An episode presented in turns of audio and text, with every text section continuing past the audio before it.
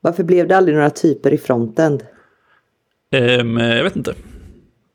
Fick aldrig till något riktigt flow.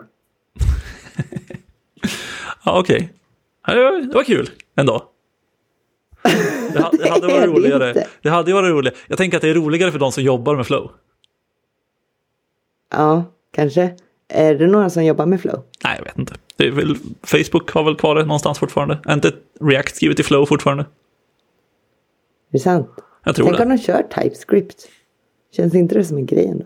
Jo, men jag tror att React-kodbasen är skriven i flow fortfarande. Jag är inte helt hundra, men jag är... Eh, den har varit skriven i flow i alla fall. Sen vet jag inte om de har migrerat, men jag har inte hört något om det.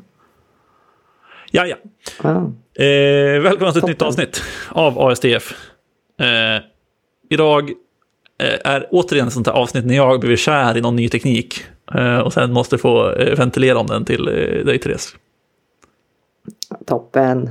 Eh, det är så här jag lär mig saker. Det är de vi älskar allihopa. Eh, och jag har ju pratat, vi har ju något avsnitt väldigt tidigt i poddens historia som heter typ Overmind. När jag pratar om eh, State-biblioteket Overmind. Med Å såklart. Eller Overmind. Nej, jag tycker att det ska vara med Å, det är försvenskat. Um, och eh, Eh, den, eh, den kan vi också prata om i ett avsnitt, att jag kanske har nämnt den en gång, att jag har tappat lite av den, men det är också för att den inte maintainas längre så aktivt. Eh, jag hänger lite på deras Discord och det är väldigt mycket frågor som är där bara, kommer det här biblioteket uppdateras något mer? Men vi får väl se vad som händer. Jag tror att han som har byggt det från början, som heter Christian Alfoni, som jag tror är norsk för övrigt, har, håller på att lämna över till någon. Så att vi får väl se vad som händer med det. Men eh, idag så eh, är min senaste eh, förälskelse eh, State Machines. Eh, och State Machines i JavaScript då, framförallt. Och då också biblioteket Xstate. Du säger herregud? Jaha. Eh, så en maskin som trycker ut statusar baserat på informationen den får in. Typ så ja. Eh, det, finns, det baseras ju på något som heter Finite State Machines, som är något skitgammalt koncept. Eh, minns inte riktigt exakt när det eh, liksom uppfanns, eller vad man ska säga. Men det finns en massa gamla forskningspapper på hur det här ska fungera. Och det som det innebär då är liksom, just när det är en finite state machine så innebär det att det finns liksom ett begränsat antal states man kan hamna i. Eh, så att det är liksom inte dynamiskt antal states eller var man nu kan liksom gå någonstans. Utan allting är specificerat att okej, okay, men från det här statet kan det gå till det här statet och från det statet kan det gå till nästa state eller tillbaka eller vad det nu kan vara. Så att man kan liksom, det går liksom att visualisera eh, en state machine eller en finite state machine som en graf till exempel. Eh, så det är liksom grunden till det hela. Och sen finns det massa saker som bygger ovanpå det här. Eh, men, eh, men eh, känner du igen liksom idén så att säga? Ja, absolut. Den känns väldigt nära någonting bak i bakhuvudet som, som kom från hela det här med Alan Turings maskin som var grunden till en dator. Jag vet inte. Ja, det kan säkert finnas en samband där eh, som jag inte har koll på. Men det är precis, det finns ju så här Turing Complete och det skulle säkert kunna vara en state machine.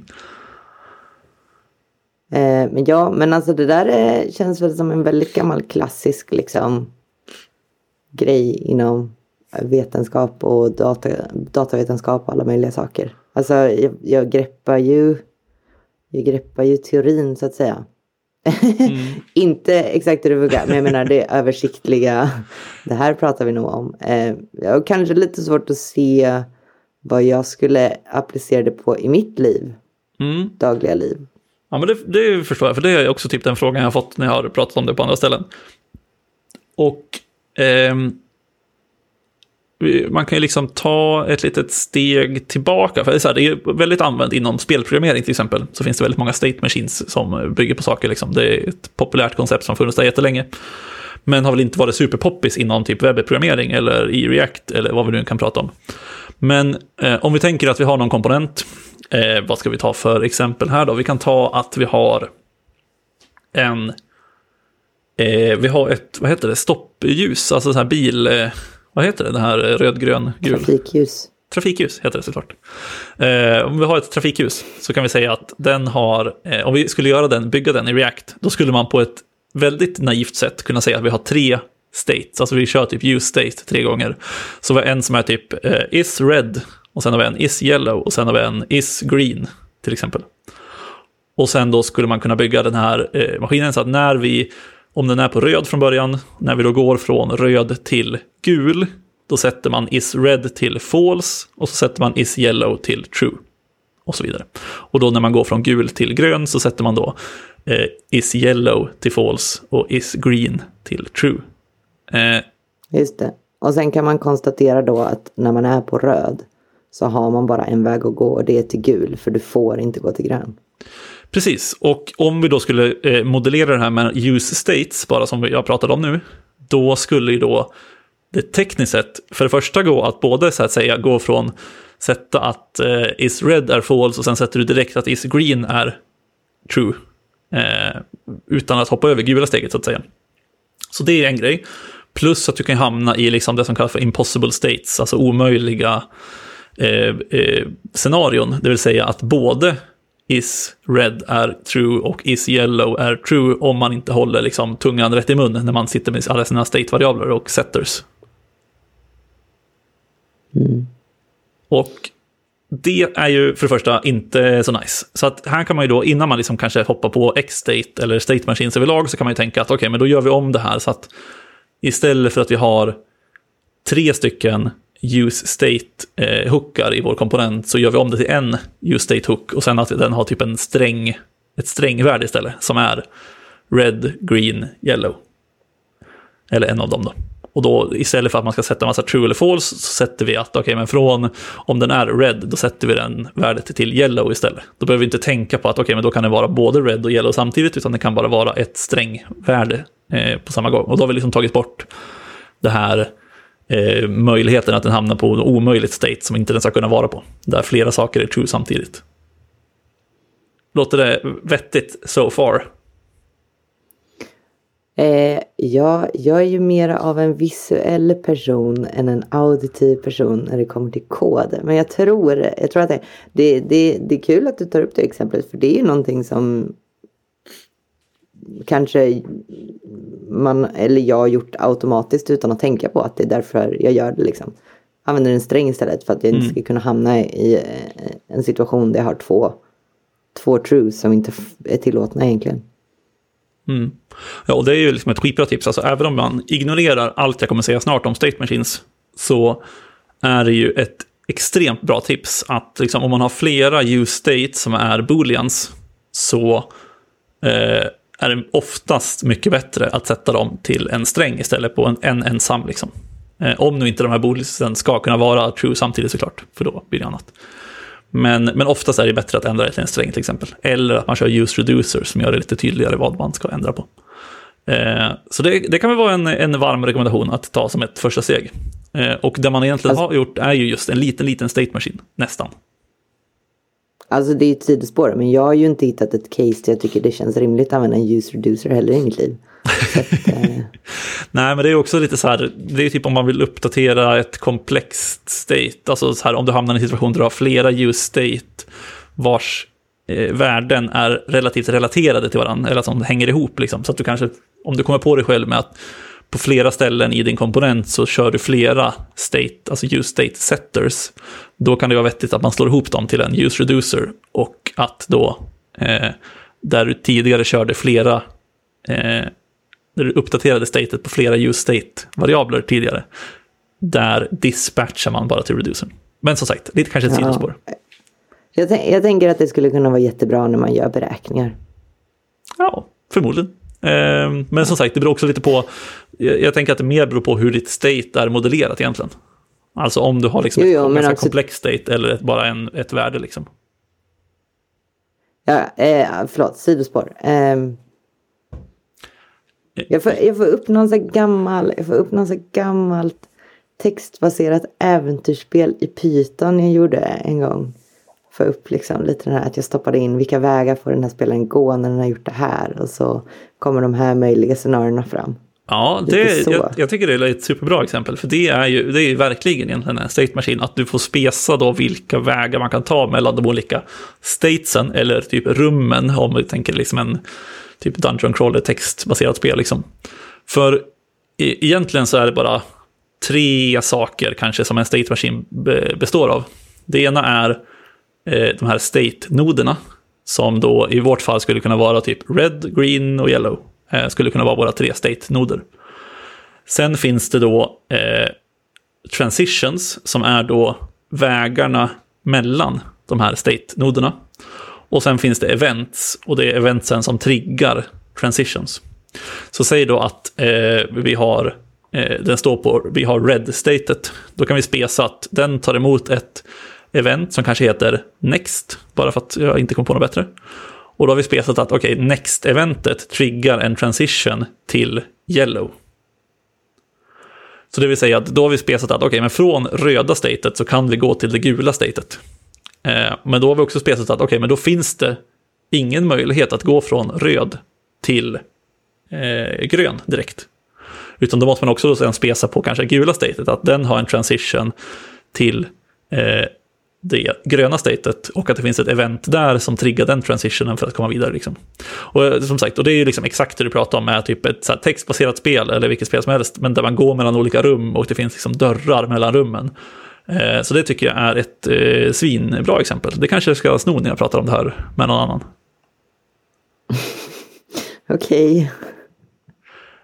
Eh, men känns det som att du hänger med? Alltså de här tre grejerna. Du har state-noder som är liksom vilka state vi kan stå på. Sen har du transitions som är liksom övergången mellan dem och sen events som triggar transitions så att säga.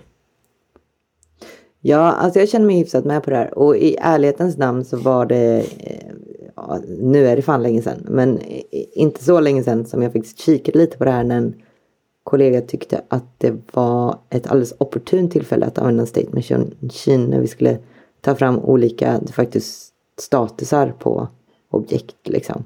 Så då läste jag nog på lite och mm. tänkte att ja, men det här, här greppar jag nog.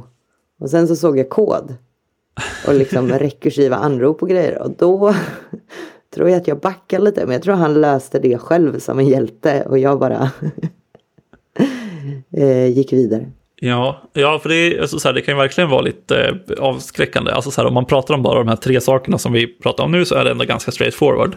Sen finns det ju såklart massa saker runt omkring där också. Alltså det finns något som heter state charts, som, eh, om jag inte är helt ute och cyklar nu, är att det är typ när du använder flera state machines liksom, och typ nästlar dem, eller du har hierarkiska state machines, eller du har parallella state machines, eller du har state machines som skapar upp barn state machines och sen skapar de upp barn, och så vidare. Och sen hur de kommunicerar mellan varandra. Liksom.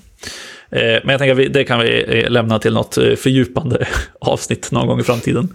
Men, men jag tänker också så här, bara för att man ska fatta liksom vad det kan vara bra för. Ett exempel på en state machine som är väldigt enkel att bygga eller som man har liksom stött på är ju till exempel ett fetch-anrop.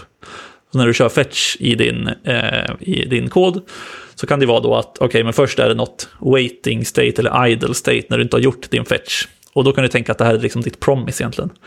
Eh, Sen kan du då ha en, eh, eh, en loading state och det triggas då av att ja, du har ett event som triggar det här, att det är typ fetch-eventet som triggar att okej, okay, men då går vi till loading och då gör vi vårt anrop. Och sen kommer då den stå i loading-statet tills den har fått ett svar. Eh, och då kan det vara att okej, okay, vi fick ett positivt svar. Och då kanske vi går till ett state som heter success. Och så händer det någonting då. Eh, eller om vi fick något negativt svar, då kanske vi går till något state som heter error. Eh, och då triggas liksom ett event på att ja, men det här anropet inte funkade. Sen skulle man då kanske kunna ha att, okej, okay, men då kan, om vi är i error-statet så kanske man kan skicka en retry, till exempel. Ett sånt event till vår maskin då. Och då kommer den göra anropet en gång till, hamna i loading och sen beroende på om det går bra eller inte så hamnar den i success eller error. Så det är också liksom ett exempel på en state machine som man kanske kan, som man har stött på kanske tidigare liksom, någon, utan att tänka på att det är en state machine just. Jag kan bara, jag får bara upp bilder så här och jag börjar på ett uppdrag. Bara, vi ska göra en fetch här. Jag bara, perfekt, jag drar in en state machine. ja, det, det kanske inte är det första man gör, eh, ska sägas. Men, men det finns ändå liksom, eh, som sagt fall när man vill modellera saker. Alltså typ eh, ett exempel på saker som är bra att modellera med state machines är ju till exempel om du har någon typ av så här flerstegsformulär till exempel eh, brukar vara ett ganska ett go-to-exempel för många som pratar om state machines. Att okej, okay, men om vi har ett, ett, eh, ett formulär där vi har flera steg, då kan det vara att okej, okay, men i det här statet som är det första, då kan vi ta emot vissa events eh, och de eventsen typ uppdaterar datan som finns på första steget. Eh, och det är, inte, det är också så här en grej som ska sägas att våra events behöver inte nödvändigtvis trigga en transition till ett annat state. Utan maskinen kan liksom ta emot events Eh, med data bara och spara ner liksom, information också. Eh, så att på steg ett då kanske vi, okej, okay, men då tar vi liksom emot att vi har first name och last name på steg ett. Och då har vi event som skickas när man fyller i de fälten. Och sen finns det kanske ett next, en next-knapp på det här formuläret. Och då triggas då ett event som skickas till nästa state. Och då på den sidan då kan man fylla i då, eh, nästa information som kanske är e-mail eller något. Oerhört eh, dålig UX på det formuläret känner jag när jag pratar om det. Men, men eh, det ändå, förklarar ändå liksom lite fördelen med att köra det. För det som händer då är att då kan du ju se till att okej, okay, men innan du har fyllt i first name och last name så kan du inte gå till nästa steg. Och står du på steg två så kan du inte fylla i first name och last name. Eller om du står på steg ett så kan du inte ännu fylla i eh, e-mail och så vidare. Så det är väldigt mycket kontroll över vad man kan göra. Och du, du, jag ska säga, eh, för, för våra lyssnare, eh, det är oerhört bra radio, men du, du ser fortfarande väldigt skeptisk ut. jag eh, eh, ser ut så här. Eh, eller, vad ska jag säga? Nej, jag tror att det, ditt exempel påminner väldigt mycket om någonting som jag gjorde i inte alls för lång tid sedan. Eh, jag tror att det blir... Jag förstår grejen och när man väl har implementerat det så är det klart att det lirar väldigt bra. Jag tror att jag blir... Känner mig inte skeptisk till, till det som så. Jag känner mig skeptisk till hur, hur roddar jag i den här koden? Går den att förstå? Är den för komplex för min hjärna? Kommer, kommer mm. liksom... Och det, delen, det är det här som är, eh, i och med att du pratar om att du är en visuell lärare, nu är det, det här är, och det är kanske nu först vi kommer till det som enligt mig är liksom det absolut coolaste med State Machines. Eh, för om vi tittar på X-State då, som är det här populäraste JavaScript-biblioteket för State Machines, Eh, där visualiserar du hela din maskin och vilka states den har, vilka events den har, hur du går emellan dem. Allting är egentligen bara ett JavaScript-objekt.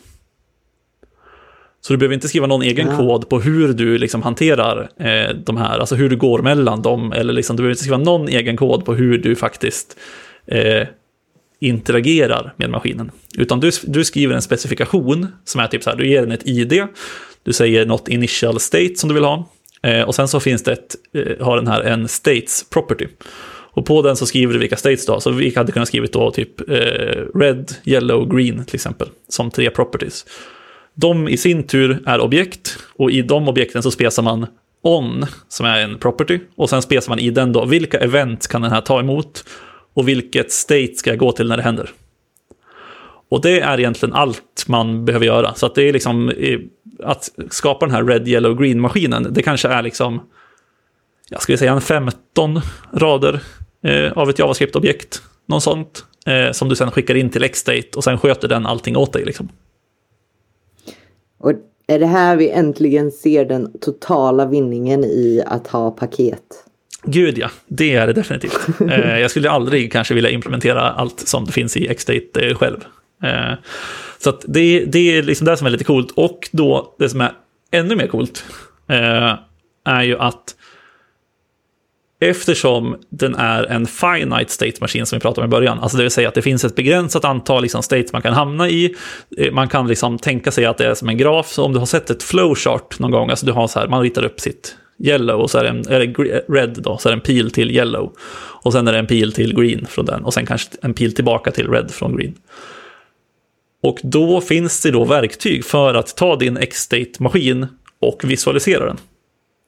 Så att du kan klicka, det finns till exempel ett VS Code extension där du då eh, får upp en knapp bredvid din eh, maskindefinition och så står det typ Open Visual Inspector. Så klickar du på den. Då öppnas det ett fönster bredvid din kod där du ser exakt hur din maskin ser ut. Du ser alla pilar mellan alla olika states. Du ser hur de går mellan varandra. Du ser vad eventen heter och liksom hur de triggar varandra. Plus att du då också kan klicka på simulate. Och då kan du i din visuella liksom, eh, bild av det här, då kan du klicka på dina events och se vilka states du hoppar till. Du kan se liksom hur du går mellan dem. Du kan sitta och klicka runt i din maskin och se hur funkar logiken. Och det gör ju då att helt plötsligt så är liksom all logik i din applikation som är byggd med state machines kan du sitta och liksom titta på och klicka runt i och se hur den funkar utan att behöva köra själva applikationen egentligen. Det låter ju...